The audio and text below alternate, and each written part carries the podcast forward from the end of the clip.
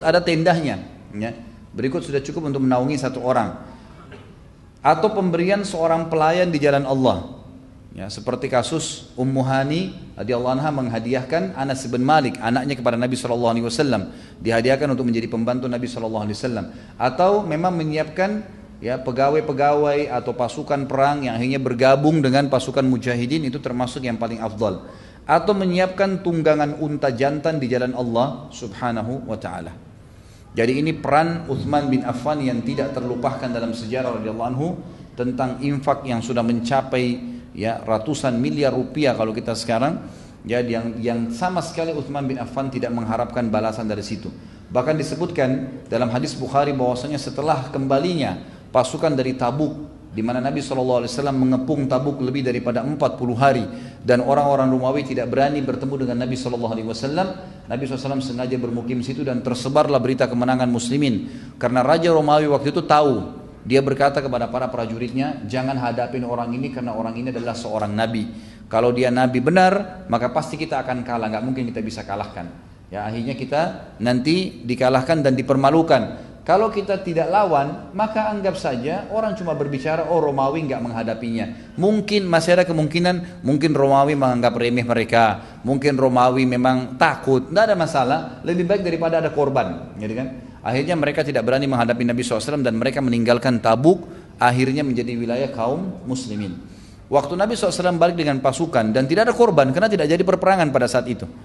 Kembalilah semua sahabat 30 ribu orang pada saat itu dan pada saat tiba di Madinah ikhwan dan akhwat sekalian Uthman bin Affan tidak meminta kata para ulama satu tali kekang pun semua dikasih hadiah udah yang sudah diinfakin tadi itu bukan cuma ini kan sudah kembali nih kalau kita sekarang mungkin punya mobil tank yang kita infakkan, apalah pesawat tempur, ini sudah selesai perang nih.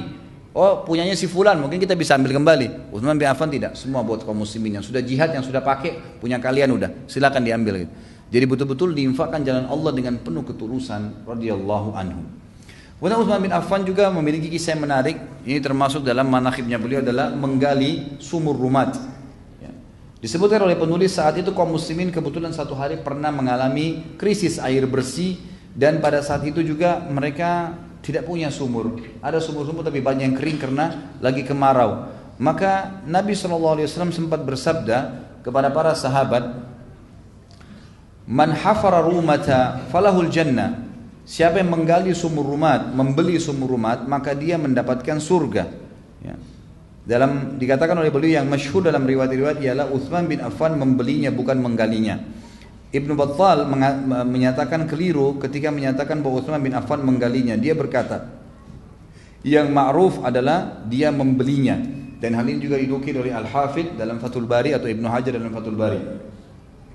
Kemudian Al-Hafidh menambahkan ada kemungkinan mata airnya sudah mengalir lalu Uthman bin Affan memperluas dan menutupnya sehingga penggalian sumur dinisbatkan kepada beliau sebagaimana disebutkan dalam Fathul Bari.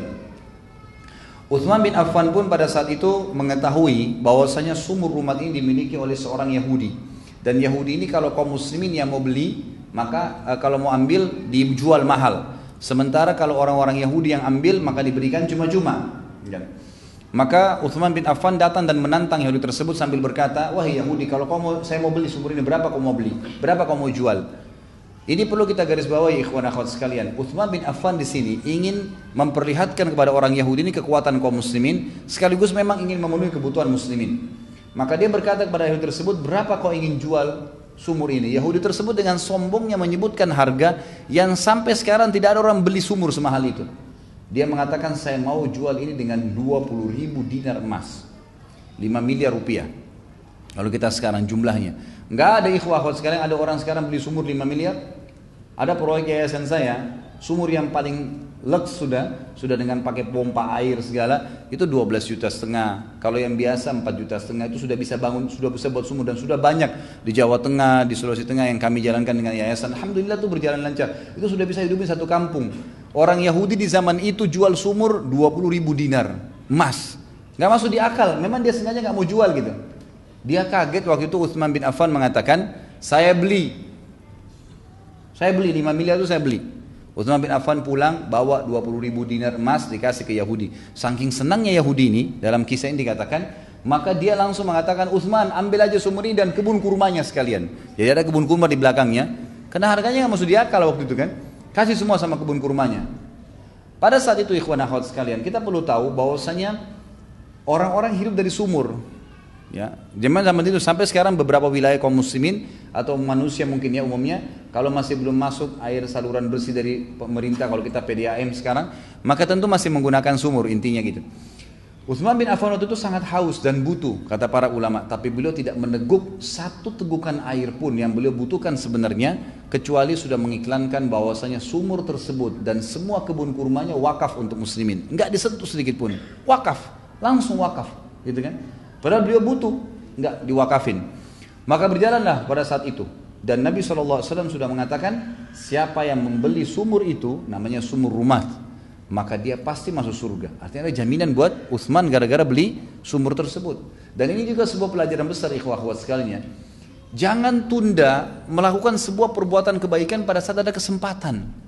Kadang-kadang kita subhanallah dorong-dorongan.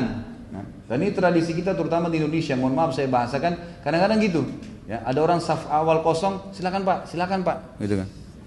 Antum yang masuk duluan, gitu kan. Kok orang lain yang didorong di saf awal? Antum lebih butuh. Kalau masih ada kosong, baru ajak orang lain. Ini enggak orang lain didorong untuk buat amal. Itu berinfak orang miskin. Bantu pak, bantu pak, kesian pak. Dia sendiri nggak keluarin. Gitu kan? Loh, antum duluan yang melakukan itu, gitu kan? Karena kalau kita melakukan lebih dulu dan menjadi contoh bagi orang lain itu akan luar biasa, gitu kan? Apa kata Nabi SAW dalam hadis Bukhari yang lain dan ini yang diambilkan oleh Utsman bin Affan. Pertanyaannya, apakah sahabat-sahabat lain tidak ada yang bisa beli sumur itu? Kata ulama banyak yang bisa. Tetapi waktu Nabi SAW ucapin, yang pertama bergerak Utsman, langsung dia yang ambil alih. Dia nggak nunggu gitu. Ini yang penting ya. Akhirnya memang dialah yang merebut pahalanya. Gitu kan? Ingat pada saat hadis Bukhari yang menjelaskan kata Nabi SAW ada 70 ribu umatku yang masuk surga tanpa hisap, gitu kan? Lalu pada saat setelah jelaskan ada seorang sahabat berdiri mengatakan Ukasya ya Rasulullah doain saya termasuk 70 ribu itu. Nabi mengatakan kau dapat. Ada yang berdiri lagi saya juga Rasulullah. Sudah nggak bisa Ukasya sudah dahului kamu. Memang begitu kata Nabi SAW Sebagian ulama bilang memang Ukasya orang yang layak masuk Tapi bisa saja makna lainnya adalah Siapa yang lebih jeli menangkap peluang itu Kesempatan. Jangan ditunda gitu kan? Jangan ditunda. Dalam hadis Bukhari yang lain dikatakan Pernah Nabi SAW melihat ada satu kaum yang masuk ke Madinah. Ini keluar sedikit dari kisah Utsman bin Affan, kisah secara umum. Maka datanglah beberapa orang-orang dari Badui, dari padang pasir yang miskin sekali. Kata Nabi SAW, dalam riwayat ini dikatakan, saking miskinnya sampai wajah mereka itu kelihatan seperti gosong, rambut mereka penuh dengan debu, kemudian baju mereka itu saking miskinnya mereka nggak punya kecuali satu kain. Kain itu diikat di leher dan diikat di belakangnya. Jadi kalau ada angin tersingkap auratnya. Susah sekali hidupnya. Nabi SAW waktu lihat mereka mereka sudah mau matang masjid Nabi nih, mau minta sumbangan, mau minta bantuan.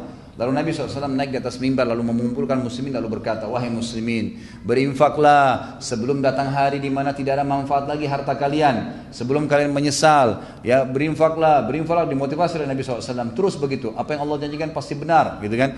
Dan berinfaklah walaupun bisyikit tamar, walaupun dengan satu buah kurma. Ya kata sebagian ulama hadis adalah kalau kalian punya kurma cuma satu butir di rumah, potong dua, setengahnya kasih fakir miskin, setengahnya kamu makan, gitu kan? Sampai begitu. Apa yang terjadi? Waktu Nabi SAW sampaikan, sahabat banyak yang diam. Ada satu sahabat berdiri, langsung mengeluarkan semua yang ada di tangannya pada saat itu. Dia keluarkan berapa dirham gitu ya, saya lupa riwayatnya. Mungkin sekitar 15-16 dirham dikasih sama dia. Ini ya Rasulullah untuk mereka. Langsung dia mulai.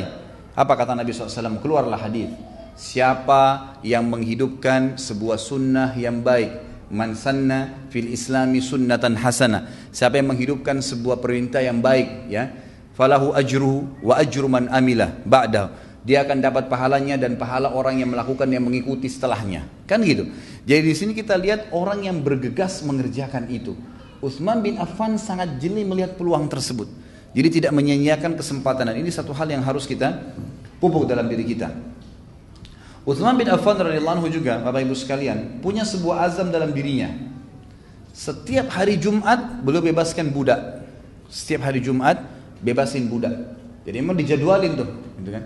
Mungkin kalau sekarang tidak ada budak, setiap Jumat saya memberikan makan 10 orang miskin, 100 orang miskin, gitu kan. Bahkan pernah saya sampaikan kalau antum ikutin ceramah di beberapa ceramah saya yang lain, saya lupa di judul apa, saya bilang Syekh Bimbas rahimahullah beliau melakukan perintah-perintah Nabi SAW ini, beliau melakukan infak-infak sadaqah di jalan Allah ini tanpa menentukan waktu malah. Setiap hari beliau selalu membuka rumahnya untuk makan bebas gratis 600 orang. Setiap hari, bahkan sebagian muridnya menukil itu di pagi, di siang hari dan malam hari. Jadi beliau punya rumah di sebelah rumahnya itu dibuka sebuah tempat dipasang AC Cuman atap begitu kemudian nanti dibuka pintunya semua orang yang nyapu jalanan, orang yang lewat, siapa saja bisa mampir sudah tahu oh rumah ini makan gratis disiapin. Makanannya bagus, lux, mewah, semua daging kambing, makanannya enak, ditaruh dengan sufra panjang untuk 600 orang, siang dan malam. Berarti 1200 orang per hari. Kita subhanallah ngeluarin satu bungkus nasi padang aja setahun sekali bagus gitu. Semestinya sering saya bilang dan saya coba bilang sama istri saya sama anak-anak saya ingat kalau kita sedang merasakan sebuah nikmat dan mau Allah langsung jaga nikmat itu lakukan coba ini. Saya bilang sama mereka, misal kita lagi makan, kalau ikhwah akhwat mau terapkan juga satu hal yang positif.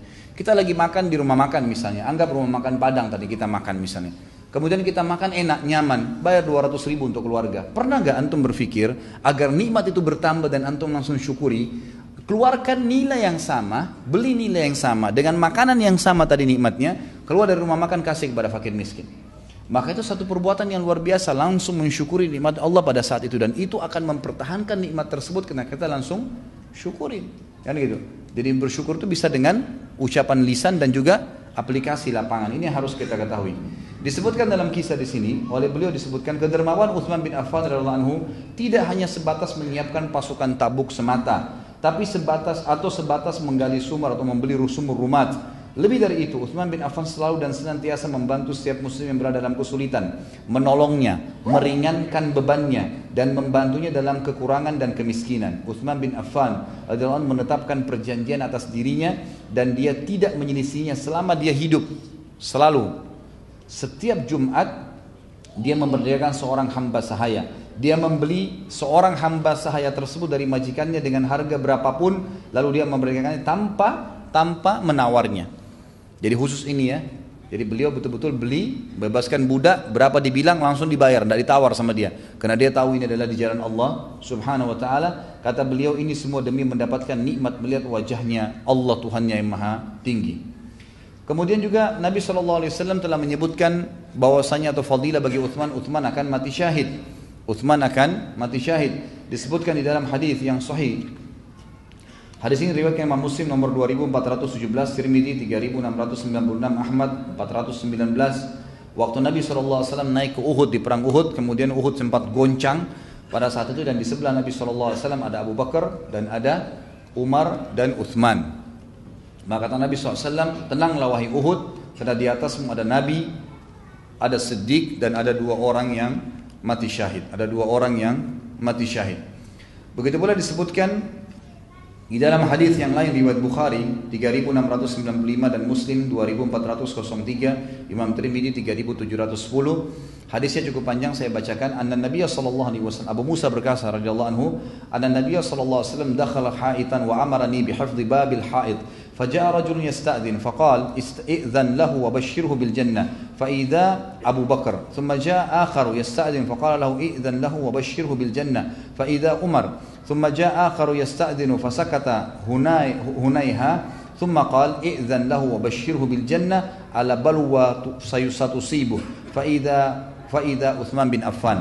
Sesungguhnya Nabi SAW masuk suatu hari dalam sebuah kebun dan beliau memintaku untuk menjaga pintu. Abu Musa al-Ashari radhiyallahu anhu menjaga pintu.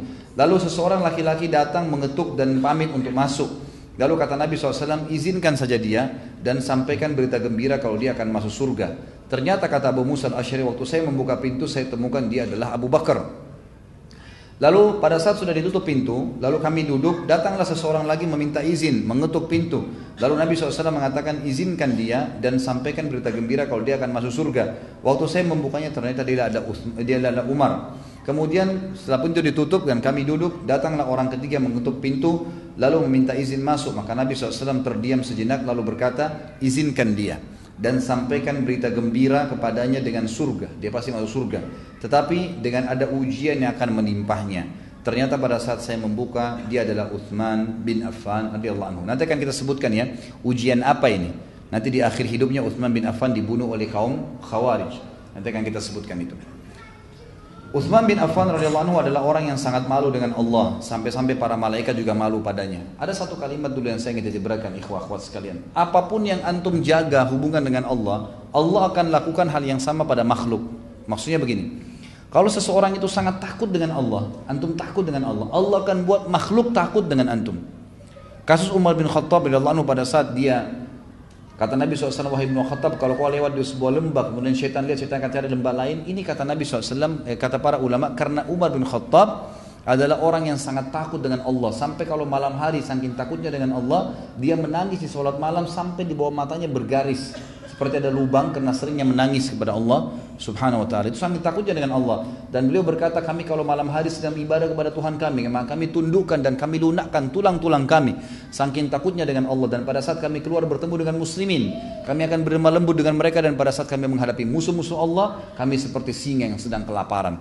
Tapi di sini bagaimana mereka menghadap Allah Subhanahu wa taala dengan penuh ketakutan. Orang yang malu dengan Allah Mau buat dosa malu, nanti takut Allah tahu. Allah akan lihat. Maka Allah pun malu dengannya, gitu kan?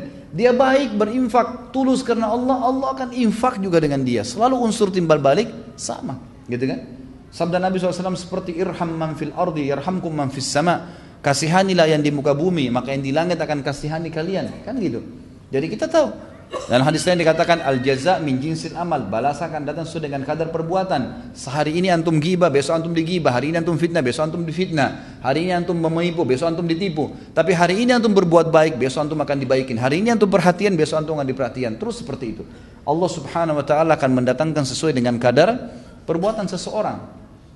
Maka kata para ulama Uthman bin Affan sampai-sampai malaikat pun malu padanya karena dia malu sekali dengan Allah Subhanahu wa taala. Dia malu dengan Allah Subhanahu wa taala. Dinukil kepada kita riwayat diriwayatkan oleh Imam Muslim nomor hadis 2401 dari Aisyah radhiyallahu anha. Beliau berkata, Rasulullah SAW suatu hari sedang baring di rumahku di sebuah ruangan tamu, ya, di ruangan Aisyah tidak di situ, tapi Aisyah melihat dari dalam biliknya. Beliau membiarkan kedua pahanya atau kedua betisnya terbuka. Lebih tepat adalah kedua betis Nabi SAW tersingkap, ya, kedua betisnya tersingkap. Lalu Abu Bakar datang meminta izin, maka Nabi SAW memberikan izin sementara beliau dalam keadaan demikian. Lalu beliau berbincang. Kemudian Umar bin Khattab meminta izin, lalu beliau meminta memberinya izin. Kemudian tetap beliau dalam keadaan semula sambil berbincang. Kemudian Uthman bin Affan meminta izin, maka Rasulullah SAW tiba-tiba mengubah posisi duduknya, merapikan pakaiannya. Lalu Uthman masuk dan berbincang. Ketika dia keluar, mereka semua keluar. Aisyah berkata, Ya Rasulullah, Waktu Abu Bakar masuk, Anda tidak mengubah keadaan Anda. Waktu Umar masuk, Anda tidak mengubah keadaan Anda. Kenapa waktu Uthman masuk, Anda tiba-tiba duduk dan merapikan pakaian Anda? Kata Nabi SAW, Ala astahi min rajulin yastastahi minhul malaika. Tidakkah saya, tidak pantaskah saya malu dengan seseorang laki-laki yang para malaikat saja semuanya malu padanya? Gitu kan? Lalu disebutkan dalam sebuah riwayat Aisyah berkata, Ya Rasulullah, mengapa aku tidak melihat anda terkejut dengan kedatangan Abu Bakar dan Umar sebagaimana anda terkejut pada saat kedatangan Uthman? Lalu Nabi SAW ungkapkan kepada kita rahasianya. Dan hadis ini diriwayatkan Imam Muslim tadi satu hadis setelahnya ya. Sebelumnya tadi 2401 ini 2402. Imam Ahmad jilid 1 nomor 77, Imam Bukhari juga menyebutkan dalam Adabul Mufrad nomor 600. Kata Nabi SAW, Inna Uthmana rajulun hayy wa inni khashitu in adhintu lahu ala tilkal hala alla yablugha ilayya fi hajatihi. Sesungguhnya Uthman adalah laki-laki yang sangat pemalu. Dia dan sesungguhnya aku khawatir jika aku memberikannya izin sementara keadaanku seperti tadi, ada betisku yang tersingkap, maka dia tidak mau masuk dan tidak mau menyampaikan hajatnya kepadaku. Jadi sampai pada tingkat itu. Uthman bin Affan radhiyallahu kalau lihat keadaan seseorang tidak mau mungkin langsung dia malu dia nggak mau dia nggak mau ngomong nggak mau sampaikan apa-apa. Sampai pada tingkat seperti itu. Dan ini rahasia kata para ulama kenapa Uthman bin Affan para malaikat pun malu padanya. Uthman bin Affan pernah berkata tidak ada seseorang yang melakukan sebuah amalan kecuali Allah akan memberikannya pakaian dari jubah amalannya itu. Misal kalau kita malu nanti Allah kasih hari kiamat baju dari malu itu sendiri. Artinya bagus positif. Kalau dia suka sombong, dia ria, Allah akan kasih dia baju sombong dan ria dari api neraka hari kiamat. Seperti itu. Jadi Uthman bin Affan berpegang teguh pada hal tersebut. Yahya bin Mu'ad berkata, rahimahullah seorang tabi'in, barang siapa malu kepada Allah sekalipun dia dalam keadaan taat kepada Allah, maka Allah juga akan malu padanya pada saat dia melakukan dosa. Artinya tidak mengampuni dosa-dosanya. Al-Munawi berkata rahimahullah, keistimewaan Uthman adalah rasa malunya. Rasa malu merupakan sifat yang lahir dari pegangungan kepada siapa yang dilihatnya dan dia memang memiliki kedudukan agung disertai kekurangan yang dirasakan seseorang pada dirinya seperti pengagungan Uthman bin Affan kepada Allah Ta'ala mendominasi dirinya dan dia melihat dirinya sendiri dengan mata kekurangan dan keterbatasan keduanya termasuk sifat mulia hamba-hamba yang dekat dengan Allah sehingga kedudukan Uthman bin Affan meningkat karena itu. Selanjutnya makhluk Allah yang khusus pun merasa malu kepadanya seperti para malaikat. Kita lihat di sini sabda Nabi SAW yang lain dalam sebutkan dalam oleh Abu Nuaim dalam kitab Al-Ihya disahihkan oleh Syekh Albani di halaman 1 e, nomor hadis 56 dan Syekh Albani menyebutkan di Sahih Jami nomor 3977. Kata Nabi SAW, Uthmanun ahya ummati.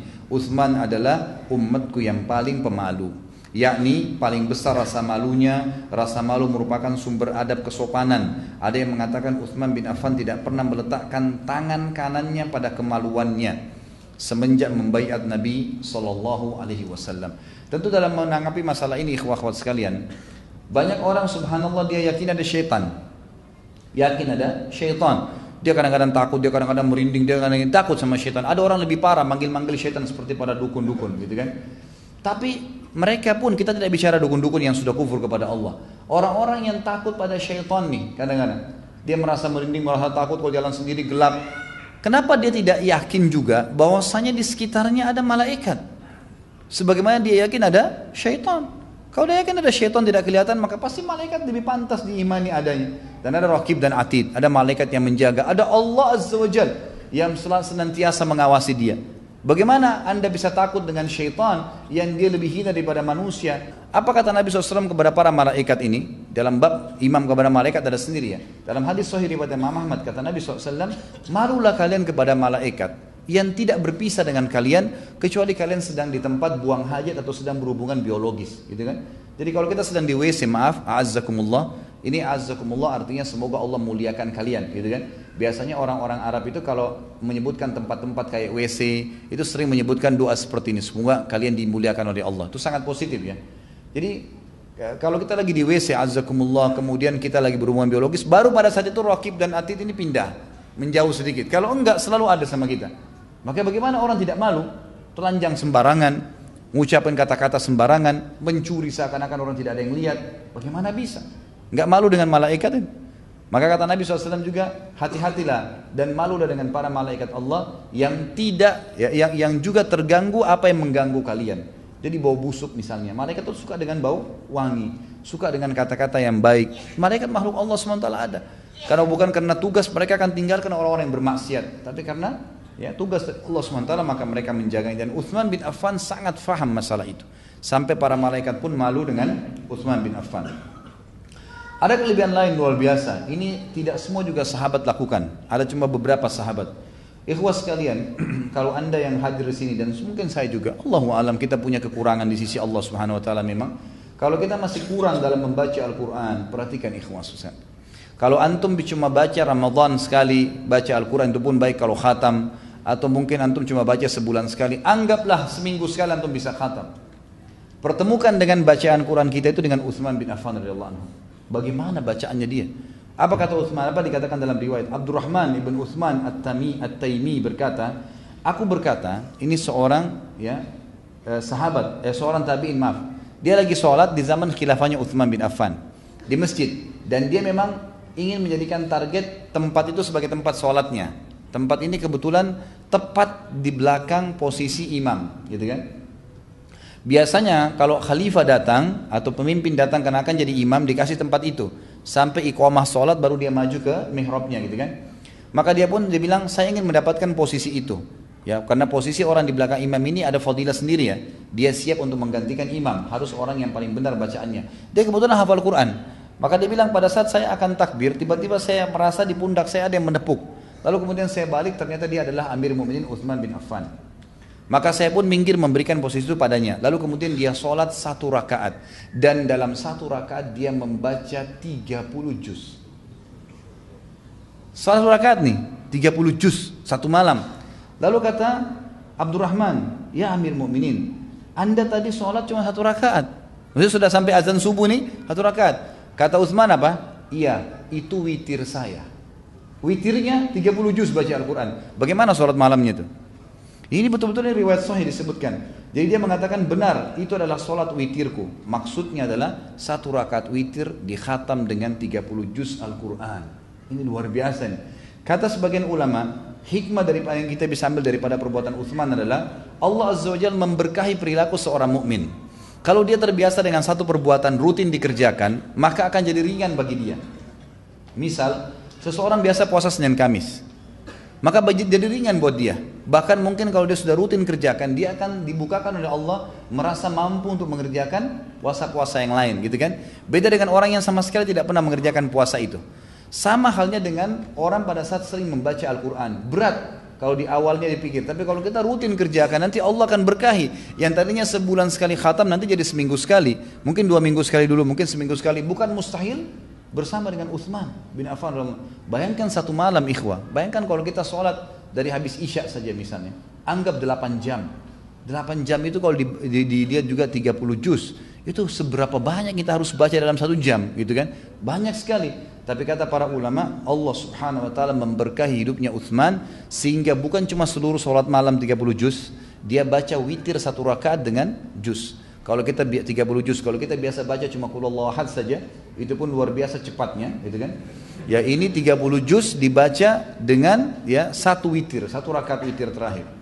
Sulaiman bin Yasar berkata, rahimahullah seorang ulama tabi'in yang lain, Uthman bin Affan berdiri sholat setelah Isya, lalu dia membaca Al-Quran seluruhnya dalam satu rakaat. Dia tidak sholat sebelumnya dan setelahnya, artinya ini sudah sholat witirnya. Ini adalah solat witirnya. Nanti ini dalam kisah Sulaiman bin Yasar disebutkan ini disebutkan dalam riwayat sahih oleh Ibnu Mubarak, Ibnu Sa'ad dan Ibnu Asakir.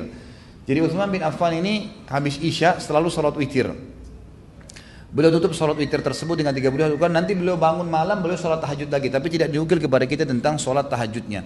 Berarti dia menyelesaikan 30 juz bukan sampai subuh, bukan. Hanya habis isya sampai selesai 30 juz. Dia istirahat lalu nanti dia bangun lagi sholat tahajud. Ini riwayat yang luar biasa dari Sulaiman ibn Yasar rahimahullah. Uthman bin Affan radhiyallahu anhu membaca Al-Quran dalam satu rakaat kemudian dia mengerjakan sholat witir dengannya. Ibnu Sirin rahimahullah, ulama tabi'in yang masyhur Muhammad bin Sirin, ahli takwilnya, tabi'in berkata, Istri Uthman bin Affan berkata kepada ketika Uthman terbunuh, kalian telah membunuhnya. Sesungguhnya dia benar-benar menghidupkan malamnya, setiap malamnya dengan seluruh Al-Quran dalam satu rakaat. Ini pengakuan daripada istrinya Uthman bin Affan. Al-Hafidh Ibnu Kathir rahimahullah berkata, pemilik tafsir Ibnu Kathir ya, telah diriwayatkan dari beberapa jalan bahwasanya Uthman bin Affan mengerjakan sholat dengan membaca Al-Quran seluruhnya dalam satu rakaat di sisi Hajar Aswad pada musim haji kebiasaan Uthman adalah membacanya dengan cepat. Oleh karena itu kami meriwayatkan dari Ibnu Umar bahwasanya dia berkata, Ibnu Umar radhiyallahu anhu berkata, firman Allah dalam surah Az-Zumar ayat 9 أعوذ بالله من الشيطان الرجيم. أمن هو قانت آناء الليل ساجدا وقائما. يحذر الآخرة ويرجو رحمة ربي قل هل يستوي الذين يعلمون والذين لا يعلمون؟ إنما يتذكر أولو الألباب. Apakah kamu orang-orang musyrik yang lebih beruntung ataukah orang-orang yang beribadah pada waktu malam dengan sujud dan berdiri karena takut kepada azab akhirat dan mengharapkan rahmat Robnya? Katakanlah, apakah sama orang-orang yang mengetahui dengan orang yang tidak mengetahui? Sebenarnya hanya orang yang berakal saja, orang yang berakal sehat saja kata Allah yang dapat menerima pelajaran. Kata Abdullah bin Umar, ayat ini yang Allah tujukan adalah Uthman bin Affan radhiyallahu Jadi ayat ini turun kepada beliau menantang seluruh orang kafir Quraisy yang mem yang membenci muslimin dan mengatakan satu orang saja. Seperti itu Allah mengatakan satu orang dari muslimin Uthman bin Affan yang membaca Al-Qur'an semalam suntuk jauh lebih baik daripada kalian wahai orang-orang musyrik. Dan itu hanya akan difahami bagi orang-orang yang sehat akal fikirannya Hasan ibn Thabit radhiyallahu anhu sahabat Nabi berkata tentang Uthman bin Affan, mereka membunuh orang yang beruban yang padanya terlihat tanda-tanda sujud.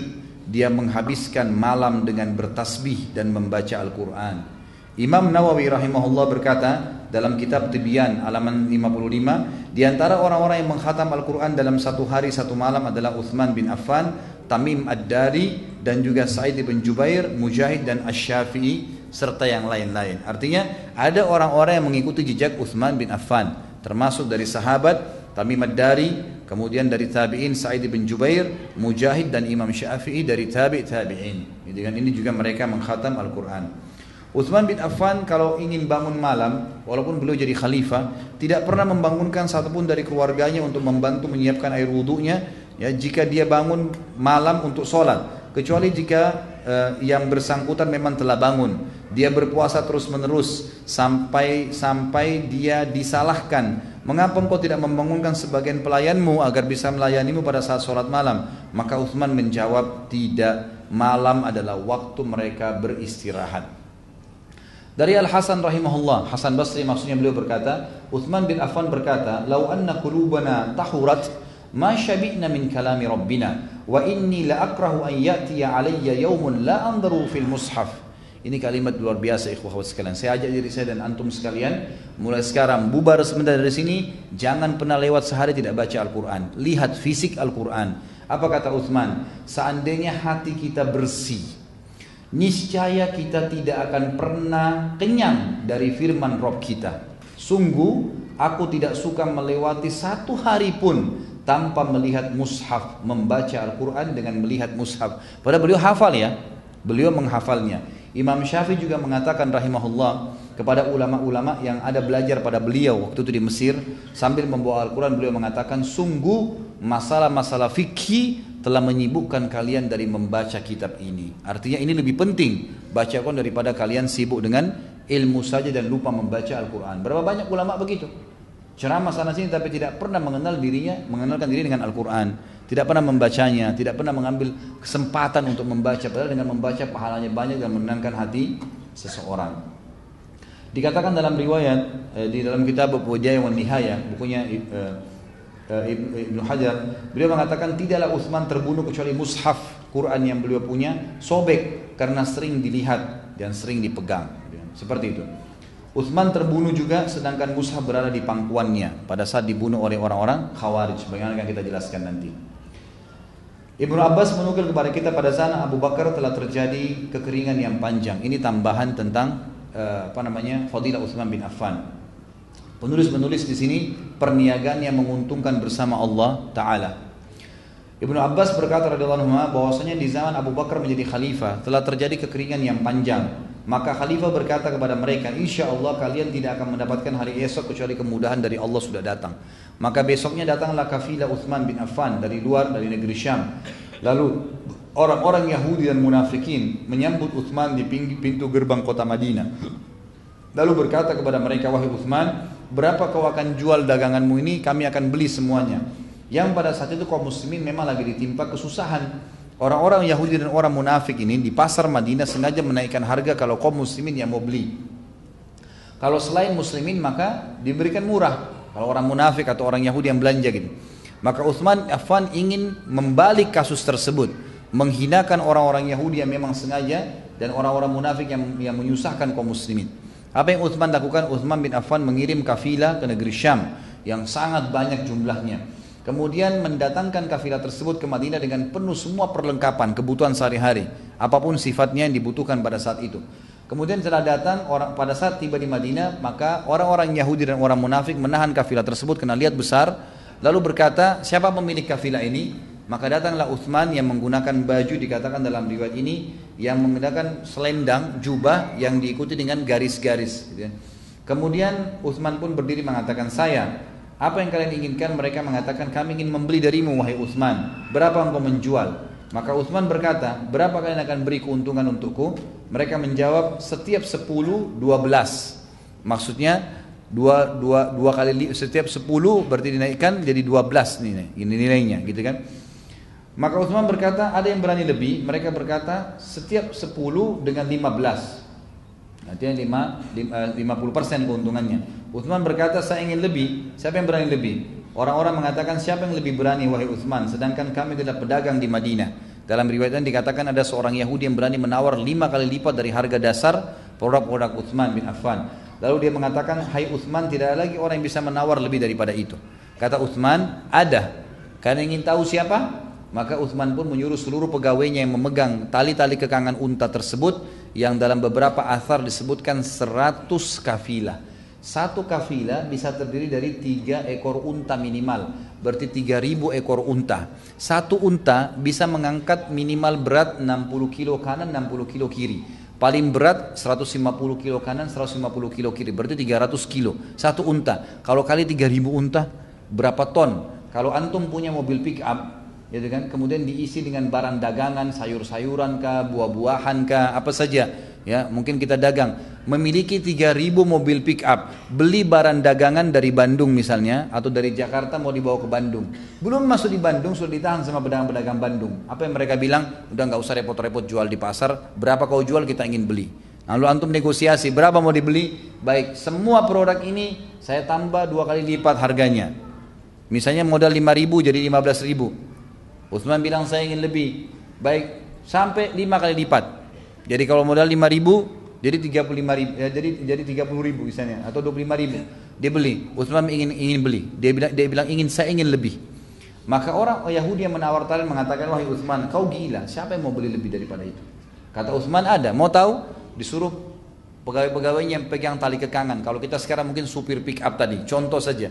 Lalu manggil semua muslimin, satu kota Bandung dipanggil, ini satu kota Madinah dipanggil. Lalu kata Uthman bin Affan di depan orang Yahudi yang memang Uthman ingin menghinakan mereka dan menjelaskan tentang kemuliaan Islam yang tadinya sengaja menaikkan harga untuk muslimin.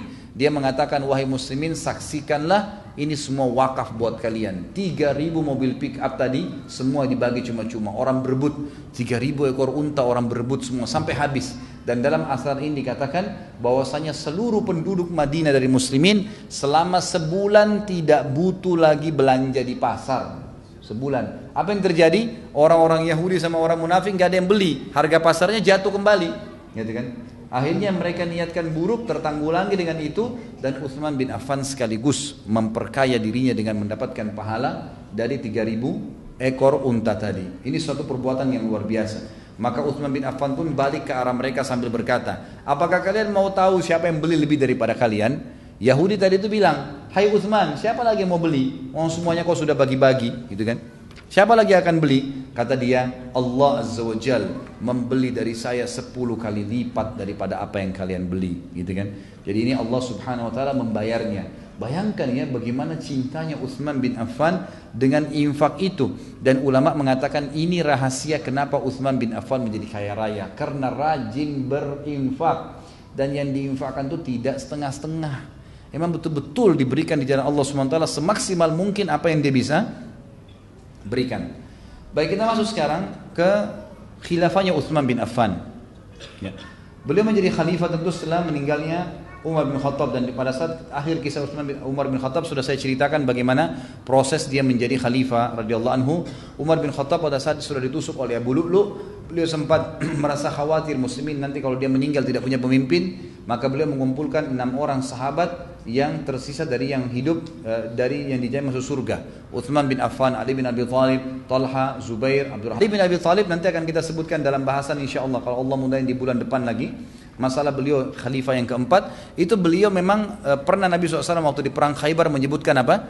Saya akan berikan bendera besok kepada orang yang mencintai Allah dan Rasulnya dan Allah Rasul mencintai dia maka diberikan bendera kepada Ali radhiyallahu anhu jadi ini fadilah yang terlewat atau terlebihkan dari dua sahabat ini setelah dua orang ini ternyata dari Ali dan Utsman, Utsman memiliki kelebihan. Hadis yang lain bahwasanya malaikat malu dengan Utsman bin Affan, gitu kan?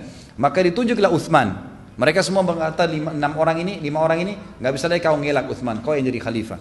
Dibuka pintu keluar, Umar tanya, siapa? Utsman. Alhamdulillah kata uh, Umar, gitu kan? Saya akan mati dalam kondisi tenang. Berapa hari kemudian dia mati lalu Utsman menjadi khalifah. Ini rahasia kenapa Utsman menjadi khalifah tentunya.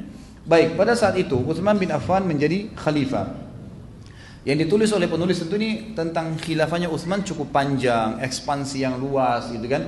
Tapi di sini poin-poin yang disebutkan oleh beliau adalah ketika khilafah dipegang oleh Utsman bin Affan, dia membuka Armenia dan Kaukaz.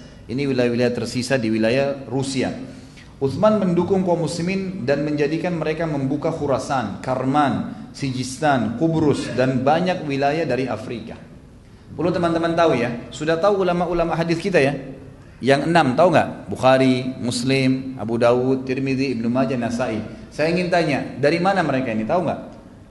Dari wilayah mana mereka enam orang ini? Dari Jazirah Arab kah? Dari Khurasan. Ini enam orang ini perawi hadis. Imam Bukhari dari Rusia. Imam Muslim dari Nisabur. Nisabur juga di Rusia. Gitu kan? Abu Dawud, Tirmidzi, Ibnu Majah, Nasai ini dari wilayah Khurasan, Irak dan Iran.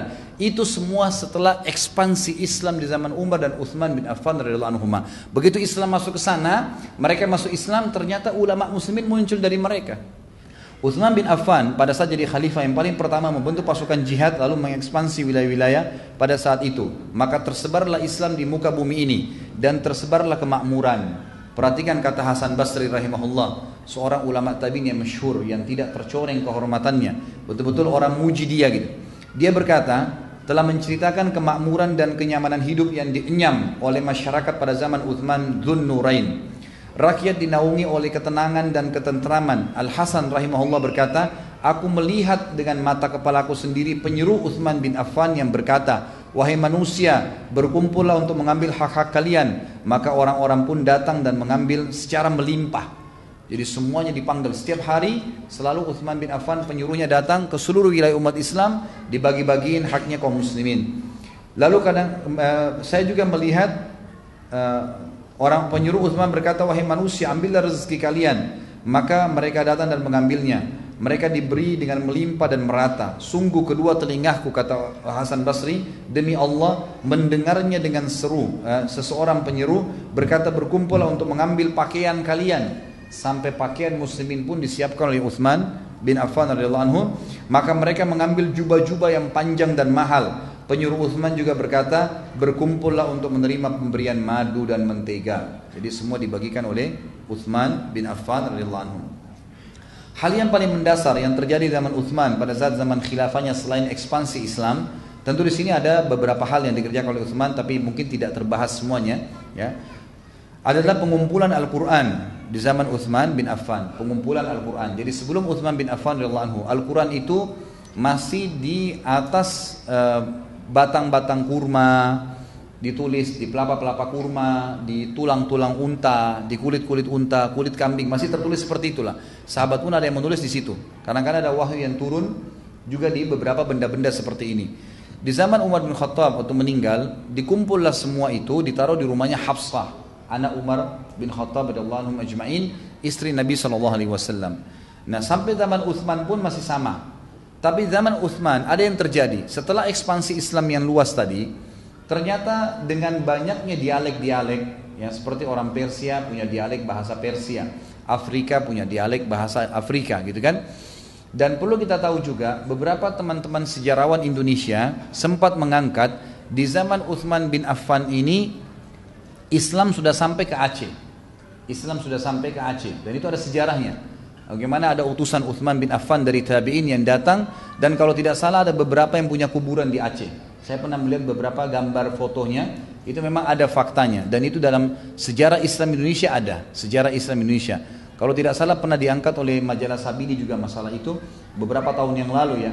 Pada saat diceritakan tentang bagaimana Islam masuk Indonesia, tapi yang saya tahunya memang Islam itu sudah sampai di Indonesia pada zaman Uthman bin Affan radhiyallahu anhu. Jadi ini keliru kalau sejarah mengatakan masuknya dulu baru-baru saja, baru berapa ratus tahun yang lalu. Tidak, Islam masuk di sini sudah dari Zulu. Dari zaman memang Uthman bin Affan berarti masih tahun 30-an Hijriah. Jadi ini memang dari awal-awal Islam masuk. Karena memang seluruh wilayah Persia, kata ulama Persia itu bisa masuk sampai mendekati Asia Tenggara. Jadi Asia Tenggara kan mulai dari Filipina, Thailand ke bawah ini dan itu juga sudah diekspansi oleh tangan-tangan kanan Uthman radhiyallahu anhu. Jadi kita bisa bayangkan Islam menyebar di tangan beliau karena ekspansi Islam, karena ekspansi Islam itu sendiri. Kemudian Al-Quran pada saat itu karena banyaknya orang-orang masuk Islam, dialek-dialek mereka berbeda. Kita dengarkan, ditulis oleh penulis ini beliau berkata dari Anas bin Malik bahwa Hudzaifah bin Yaman radhiyallahu anhu datang kepada Utsman radhiyallahu anhu, dia ikut dalam berperang bersama orang-orang ke negeri Syam. Jadi waktu itu Utsman bin Affan mengirim pasukan ke mana-mana dan salah satu yang ikut berperang adalah Hudzaifah bin Yaman radhiyallahu anhu dan dia sempat berperang sampai ke negeri Syam dan juga ikut ke pasukan yang ekspansi ke Irak untuk membuka Armenia dan Azerbaijan. Ya, ini wilayah di Rusia. Hudzaifah terkejut ya terhadap perbedaan mereka dalam kiraat atau membaca Al-Quran. Jadi pada saat baca Al-Quran dialeknya berbeda-beda gitu. Maka Hudzaifah berkata kepada Utsman, balik ke Madinah segera lalu berkata, "Wahai Amir Mukminin, selamatkan umat ini sebelum mereka berselisih dalam Al-Qur'an seperti orang-orang Yahudi dan Nasrani." Kalau tidak diselamatkan ini bahaya, bisa berubah-ubah nanti Al-Qur'an. Maka Utsman mengirim kepada Hafsah ya, binti Umar radhiyallahu anha ummul mukminin radhiyallahu anhuma e, menyampaikan pesan, kirimlah mushaf kepada kami. Kami akan menyalinnya pada mushaf-mushaf kemudian mengembalikannya kepadamu. Maka Hafsah pun mengirimnya kepada Utsman. Selanjutnya Utsman memerintahkan Zaid bin Thabit, Abdullah bin Zubair dan Sa'id bin As dan Abdurrahman bin Harith bin Hisham untuk menyalinnya dalam mushaf-mushaf. Maksudnya mushaf ini di atas kulit-kulit ya. Jadi zaman dulu itu dikatakan mushaf kulit-kulit unta atau e, kambing yang dikeringkan baru dijadikan seperti buku kayak kita sekarang.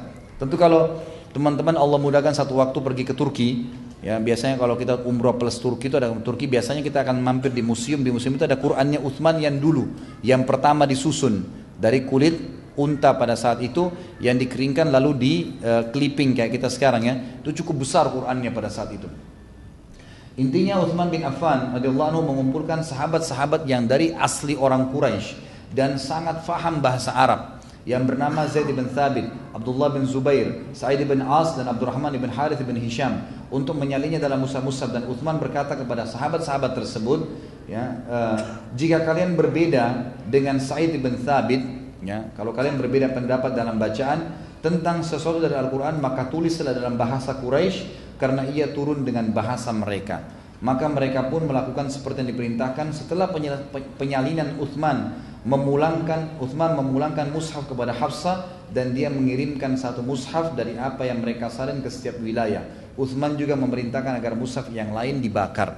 Jadi maksudnya semua yang misal ada ditemukan di wilayah Irak ternyata ada di sana mushaf yang sudah ditulis sebelumnya, gitu kan? Nah ini biasanya memunculkan perbedaan bacaan, perbedaan bacaan dan dialek. Maka Uthman bin Affan setelah ngumpulin sahabat-sahabat yang mulia ini, mereka lah yang menyusun dalam bahasa Quraisy. Yang kita sekarang baca ini bahasa Quraisy, makanya dikenal dengan Mushaf Uthmani, gitu kan? Maka itu disusun dalam bahasa orang-orang Quraisy. Setelah itu Uthman bin Affan menulis ya beberapa bab banyak gitu kan, lalu disebarkan di sebuah wilayah Islam. Wilayah ini dikasih, wilayah ini dikasih satu-satu. Yang lain semua dikumpulkan lalu dibakar oleh Utsman yang akhirnya membuat fitnah bagi kaum muslimin. Itu yang terjadi. Utsman bin Affan juga di sini disisipkan sedikit dari masalah uh, kenapa pada saat itu berhasil mengekspansi Islam. Kenapa pada saat itu Utsman bin Affan uh, bisa membuat keadilan, menyebarkan keadilan. Kenapa Utsman bin Affan juga dimaluhi oleh malaikat. Sudah kita jelaskan di awal mungkin karena dia malu dan seterusnya. Tapi penulis lebih kerucutkan mengatakan karena Uthman bin Affan sangat takut dengan Allah Subhanahu wa taala. Dan rasa takutnya dengan Allah ini mengalahkan segala sesuatunya yang ada di dirinya, yang ada di dalam dirinya. Sampai-sampai Uthman setiap kali berdiri di sisi kuburan pasti beliau menangis sampai seluruh jenggotnya basah. Uthman ditanya tentang hal tersebut, engkau teringat tentang surga dan neraka, engkau tidak menangis. Surga neraka lewat, ia tidak menangis karena sering membaca ayat. Tapi setiap kali melewati kuburan pasti engkau menangis. Dalam riwayatnya dikatakan beliau pernah baca tentang ayat kuburan lalu pingsan, gitu kan? Digebyur dengan air oleh para sahabat, bangun. Kata mereka, engkau siapa engkau hai Utsman? Ada apa kau sampai pingsan baca ayat tentang kuburan? Bukankah Rasulullah SAW sudah menjamin bagimu surga, gitu kan? Untuk apa kamu takut lagi kuburan? Nah kuburan itu cuma pintu untuk ke sana. Apa kata Uthman? Benar yang kalian ucapkan. Nabi SAW sudah menjamin bagiku surga. Tapi Nabi SAW tidak menjamin bagiku kuburan. Bisa saja aku disiksa dulu di kuburan baru masuk surga. Siapa ada siapa yang bisa menjamin? Bayangkan ya sampai seperti, seperti itu pekah keimanan Uthman bin Affan. Dan beliau berkata, Al-qabru awwalu manzilin min manazil al-akhirah. Fa in naja minhu fama ba'dahu aisar. Wa illam yanju fama ba'dahu asyad. Kubur adalah tempat. Ketahuilah teman-temanku kata Utsman bin Affan, kubur adalah tempat persinggahan pertama dari tempat-tempat persinggahan akhirat. Jika seseorang selamat darinya, maka yang setelahnya lebih mudah, maksudnya di akhirat nanti. Dan jika dia tidak selamat darinya, maka setelahnya akan lebih berat daripada itu. Dan beliau selalu mengingatkan orang-orang yang ada di sekitarnya tentang kuburan. Sebab dinukil oleh Imam Tirmidzi nomor hadis 2303 Ibnu Majah 4267 dan Syekh Albani juga mensahihkannya dalam Sahih Ibnu Majah dalam 3461 nomor hadisnya. Uthman berkata dan aku telah mendengar Rasulullah SAW bersabda, "Ma ra'aitu mandaran qattun illa wal qabru afwa'u afwa'u minhu." Aku tidak melihat satu pemandangan pun yang paling menakutkan selain kuburan. Dari Abdullah bin Rumi rahimahullah tabi'in berkata telah sampai kepada aku bahwasanya Utsman bin Affan berkata seandainya aku ada di antara surga dan neraka tanpa tahu ke mana aku diperintahkan ke surga atau ke neraka niscaya aku memilih untuk menjadi debu saja menjadi abu sebelum aku mengetahui ke mana aku akan berjalan jadi ini semua tidak lahir kecuali dari takutnya kepada Allah Subhanahu wa taala. Jadi tidak takut kecuali kepada Allah. Beliau ekspansi, beliau menyebarkan Islam, beliau bersedekah, semua itu karena hanya takut kepada Allah Subhanahu wa taala dan yakin dengan janji Allah Subhanahu wa taala. Utsman bin Affan juga terkenal dengan keadilannya. Utsman bin Affan juga menegakkan hudud, hukum-hukum Allah walaupun dengan kerabatnya. Jadi beliau tidak pandang bulu. Disebutkan dalam riwayat bahwasanya Utsman bin Affan pernah ada satu uh, budaknya, pegak, budak yang membantu di rumah gitu kan, anak kecil melakukan satu pelanggaran lalu sama Utsman dijewer kupingnya. Kata Utsman, kenapa kau lakukan itu? Ada perbuatan yang cukup ya tidak nyaman gitu dilakukan oleh anak ini, tapi tidak disebutkan riwayat. Maka waktu itu Utsman anak itu mengatakan aduh ya seperti kesakitan gitu. Lalu Utsman menarik tangannya lalu duduk dan berkata wahai ya wahai pelayanku ya dalam arti terima gitu wahai pelayanku jewer kupingku juga. Waktu itu jadi khalifah. Kata pelayannya nggak mungkin Amir Mu'minin. Dia bilang demi Allah kau harus menjewer kupingku. Karena hisap di sini lebih mudah daripada hisap di sana. Jadi bagaimana seorang mukmin bisa melakukan kesalahan tapi pada saat yang bersamaan segera tobat tidak menundahnya ini sebuah pelajaran juga maka Uthman bin Affan mengatakan jewerlah. Budak itu lain itu kena takut, maka dipegang kupingnya Uthman. Lalu Uthman mengatakan lebih keras lagi, lebih keras lagi sampai akhirnya dia Uthman merasakan sakit dan Uthman juga mengatakan aduh, barulah dilepaskan oleh pelayan tersebut. Bagaimana sosok Uthman bin Affan? Manusia bisa berbuat salah, tapi dia memberikan contoh kepada kita, tidak malu, tidak aib pada saat kita menarik ya atau meminta maaf dari kesalahan kita dan segera menyelesaikan pada saat itu. Yang jadi masalah buat sebagian orang adalah mereka sengaja menunda-nunda untuk ya memperbaiki kesalahan yang ada. Utsman bin Affan juga pernah menghukum adik kandungnya sendiri. Adik dari ibunya ya, beda ayah, yang bernama Al-Walid bin Uqbah. Al-Walid bin Uqbah ini saudara seibunya Utsman bin Affan. Al-Hafidh Ibnu Hajar menyebutkan dalam Fathul Bari bahwasanya Utsman ini menegakkan hukum had kepada siapa pun.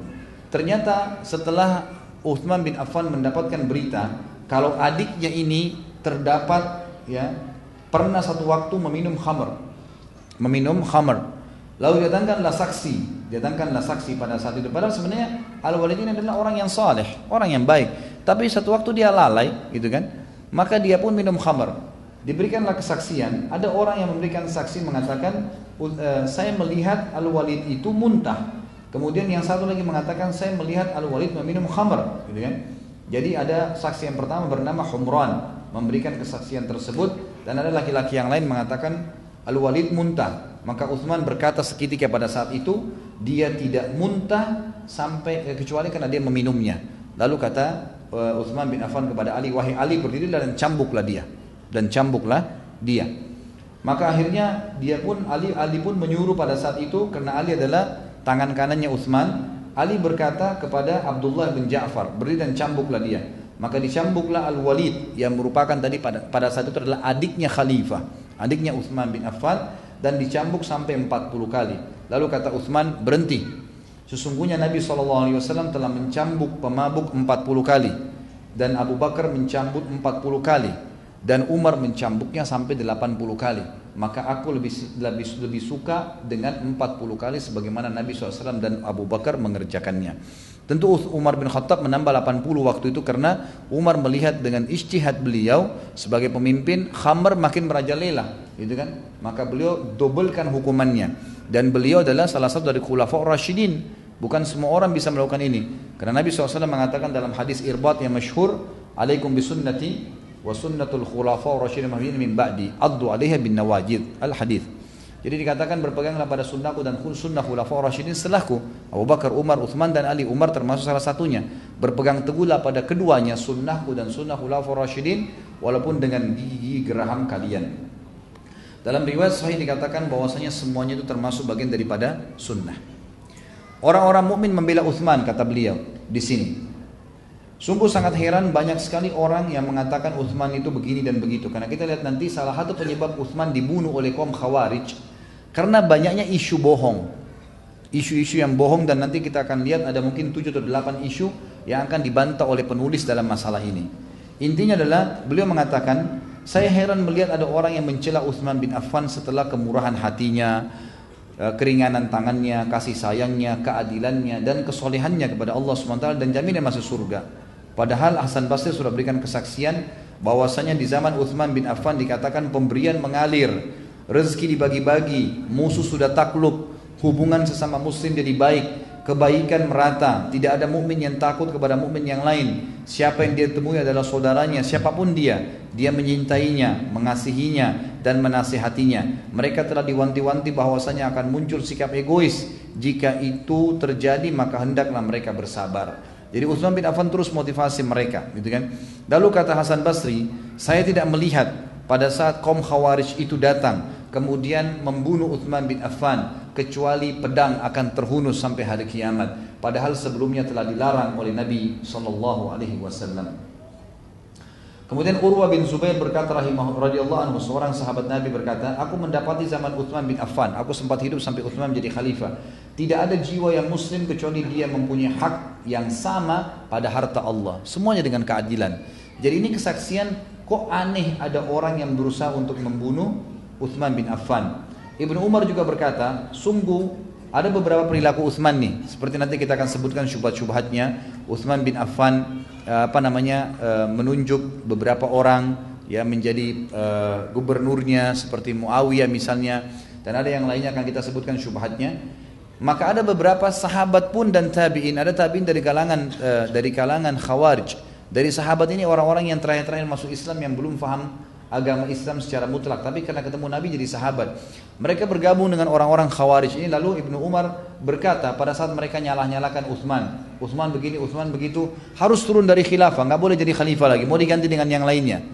Ibnu Umar berkata sungguh kalian telah menyalahkan Uthman dalam beberapa perkara. Seandainya melakukannya adalah Umar niscaya kalian tidak akan berani menyalahkannya. Kalau Umar nih, pasti kalian tidak berani. Karena Umar bin Khattab nggak main-main, salah, kafir ditebas lehernya, gitu kan?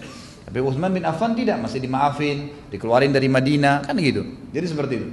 Al Hasan Basri berkata, Amir Mukminin Utsman bin Affan bekerja selama 12 tahun jadi khalifah.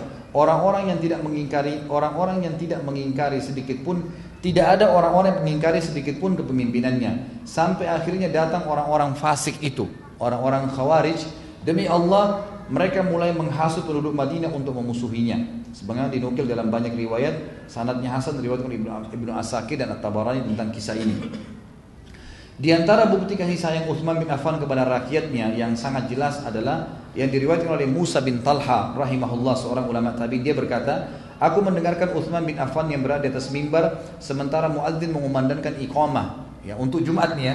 Jadi waktu turun dari mimbar Utsman bin Affan Waktu turun biasanya muadzinnya tunggu dulu. Ya ini sunnah begitu ya. Jadi ditunggu dulu pada saat sudah berdiri di depan tempat sholat baru muadzinnya iqamah. Ini yang kadang-kadang kita tinggalkan di masjid-masjid. Masih di atas khatibnya di atas mimbar, maka sudah tidak dapat tempat nantinya. Ya, saya pernah khutbah subhanallah di salah satu masjid di Bekasi, itu kan. Saya pas mimbarnya tinggi, sudah iqamah, saya pas tutup dengan salam, saya turun, itu iqamah, saya turun tidak dapat tempat, gitu kan.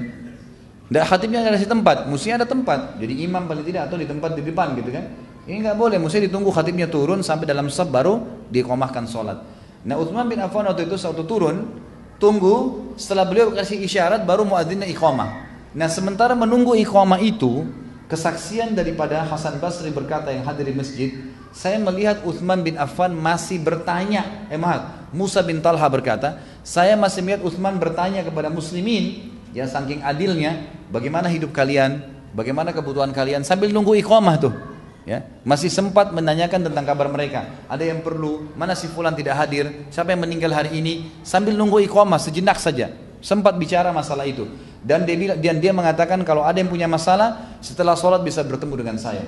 Jadi di sini kesaksian para ulama tabi'in dan Musa bin Talha rahimahullah bagaimana Uthman bin Affan luar biasa sangat peduli dengan kaum muslimin dan dia tahu itu adalah tanggung jawab pada hari kiamat.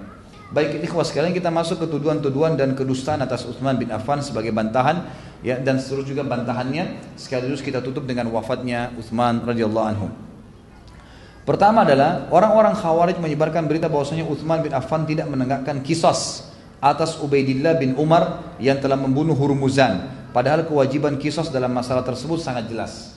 Jadi Hurmuzan ini itu uh, salah satu orang dari Persia yang merupakan pasukan perang, pimpinan perang.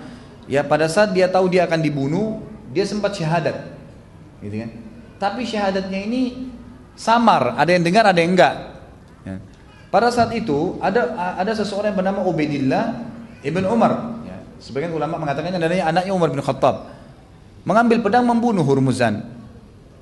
Nah tersebarlah isu, ya, gitu. waktu itu Uthman bin Affan e, jadi khalifah dan akhirnya Uthman bin Affan tidak menghakimi karena masih samar. Benar nggak orang ini sudah masuk Islam?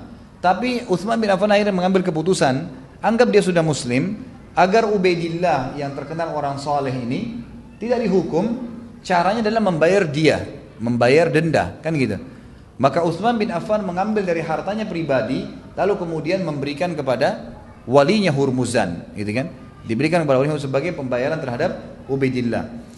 Itu pun katanya, ya dikatakan oleh Ibnu Arabi rahimahullah dalam kitab Al-Awasim wal Qawasim, beliau mengatakan sebenarnya kisah yang diukil kepada kita tentang masalah terburunya Hurmuzan ini pun oleh Ubaidillah ya adalah sanatnya rancuh atau muttarib. Jadi tidak bisa diterima.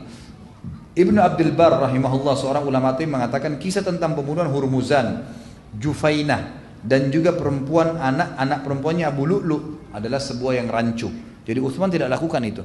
Abu Lu'lu ini yang mendat, yang membunuh Umar bin Khattab gitu kan? Jadi pada saat terbunuh Umar bin Khattab, waktu Utsman jadi khalifah, tersebar berita Utsman membunuh anaknya Abu Lu'lu karena ayahnya membunuh Umar bin Khattab. Dan ini tidak benar. Ibn Abdul Bar mengatakan Utsman tidak pernah membunuh. Karena yang salah, salah ayahnya Abu Lu'lu dan Abu Lu'lu sudah membunuh dirinya di masjid pada saat sudah membunuh Umar bin Khattab. Jadi sudah selesai ceritanya. Ini tidak benar sebenarnya gitu kan. Jadi Umar Utsman bin Affan tidak melakukan ini syubhat yang pertama. Ini syubhat yang kedua, ini tersebar nih sehingga terbentuklah kelompok-kelompok orang-orang yang bodoh, yaitu orang-orang yang berfaham khawarij. Siapa itu khawarij?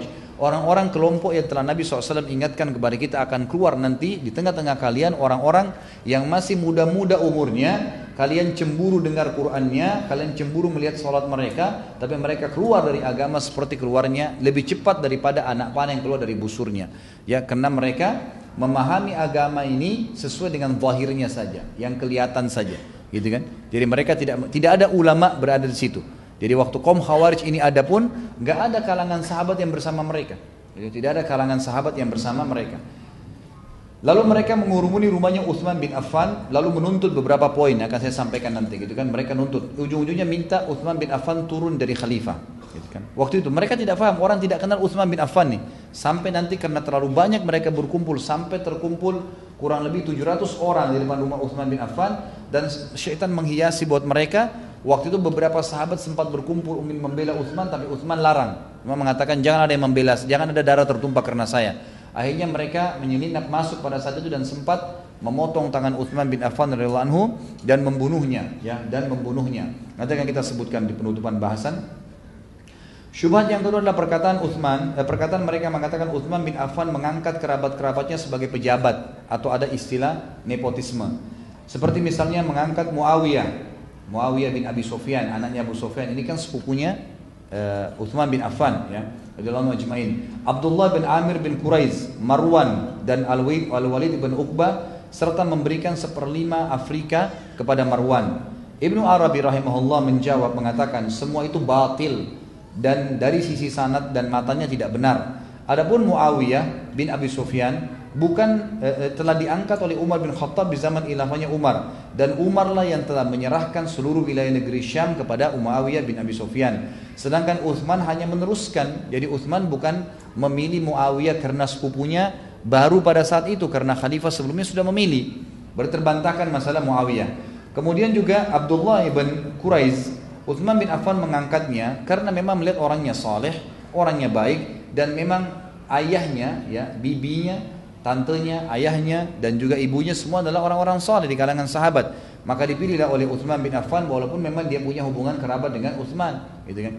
Adapun Al Walid bin Uqbah ini adalah adiknya ya Uthman tadi yang kasusnya dicambuk itu uh, Uthman berkata, aku tidak mengangkatnya karena dia adalah saudaraku sempat diangkat jadi gubernur, tetapi karena dia adalah putra Ummu Hakim, bibi Nabi Wasallam dan kembaran ayahnya.